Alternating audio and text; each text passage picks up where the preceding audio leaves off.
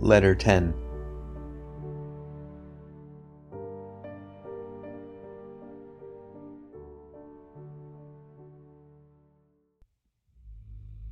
My dear Wormwood, I was delighted to hear from Triptweeze that your patient has made some very desirable new acquaintances, and that you seem to have used this event in a really promising manner.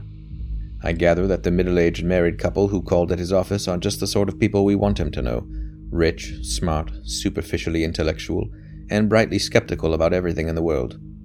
I gather they are even vaguely pacifist, not on moral grounds, but from an ingrained habit of belittling anything that concerns the great mass of their fellow men, and from a dash of purely fashionable and literary communism.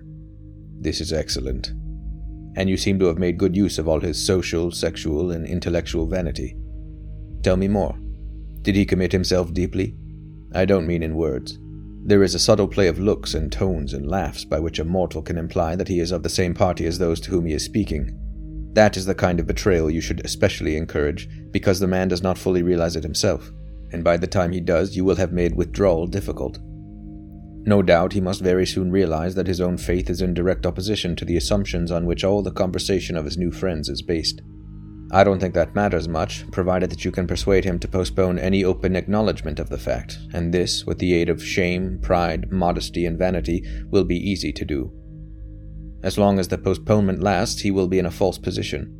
He will be silent when he ought to speak, and laugh when he ought to be silent. He will assume, at first only by his manner, but presently by his words, all sorts of cynical and skeptical attitudes which are not really his. But if you play him well, they may become his, all mortals tend to turn into the thing they are pretending to be. This is elementary. The real question is how to prepare for the enemy's counterattack. The first thing is to delay as long as possible the moment at which he realizes this new pleasure as a temptation. Since the enemy's servants have been preaching about the world as one of the great standard temptations for 2,000 years, this might seem difficult to do. But fortunately, they have said very little about it for the last few decades. In modern Christian writings, though I see much, indeed more than I like, about mammon, I see few of the old warnings about worldly vanities, the choice of friends, and the value of time. All that your patient would probably classify as Puritanism. And may I remark in passing that the value we have given to that word is one of the really solid triumphs of the last hundred years. By it, we rescue annually thousands of humans from temperance, chastity, and sobriety of life. Sooner or later, however, the real nature of his new friends must become clear to him, and then your tactics must depend on the patient's intelligence. If he is a big enough fool, you can get him to realize the character of the friends only while they are absent. Their presence can be made to sweep away all criticism. If this succeeds, he can be induced to live, as I have known many humans to live, for quite long periods, two parallel lives. He will not only appear to be, but actually be, a different man in each of the circles he frequents. Failing this, there is a subtler and more entertaining method he can be made to take a positive pleasure in the perception that the two sides of his life are inconsistent. This is done by exploiting his vanity. He can be taught to enjoy kneeling beside the grocer on Sunday just because he remembers that the grocer could not possibly understand the urbane and mocking world which he inhabited on Saturday evening. And contrariwise, to enjoy the bawdy and blasphemy over the coffee with these admirable friends all the more because he is aware of a deeper spiritual world within him which they cannot understand. You see the idea? The worldly friends touch him on one side and the grocer on the other, and he is the complete, balanced, complex man who sees round them all. Thus, while being permanently treacherous to at least two sets of people, he will feel, instead of shame, a continual undercurrent of self satisfaction. Finally, if all else fails, you can persuade him, in defiance of conscience, to continue the new acquaintance on the ground that he is, in some unspecified way, doing these people good by the mere fact of drinking their cocktails and laughing at their jokes, and that to cease to do so would be priggish, intolerant, and, of course, puritanical. Meanwhile, you will of course take the obvious precaution of seeing that this new development induces him to spend more than he can afford and to neglect his work and his mother.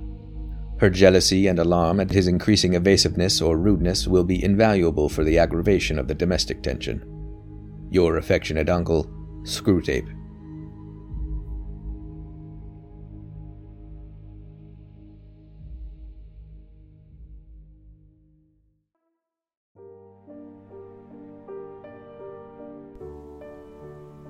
Letter 11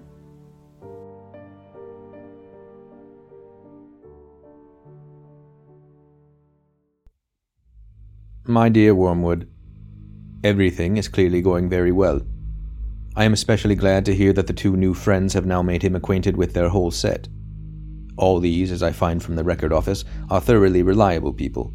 Steady, consistent scoffers and worldlings who, without any spectacular crimes, are progressing quietly and comfortably towards our Father's house. You speak of their being great laughers.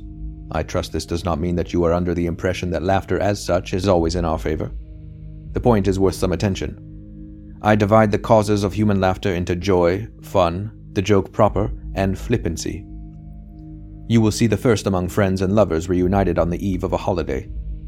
Among adults, some pretext in the way of jokes is usually provided, but the facility with which the smallest witticisms produce laughter at such a time shows that they are not the real cause.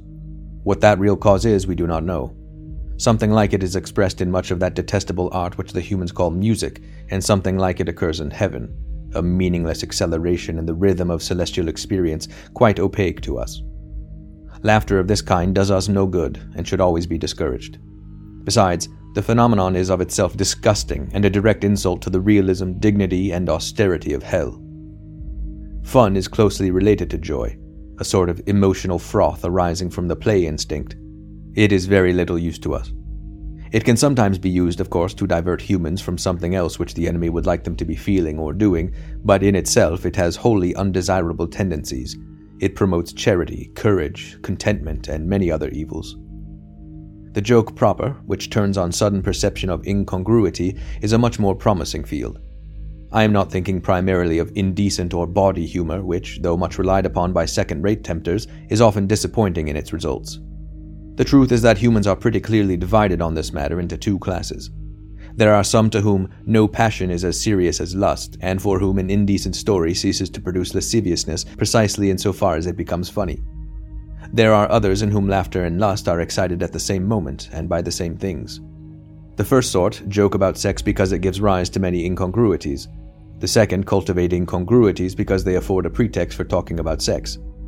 If your man is of the first type, bawdy humor will not help you. I shall never forget the hours which I wasted, hours to me of unbearable tedium, with one of my early patients in bars and smoking rooms before I learned this rule.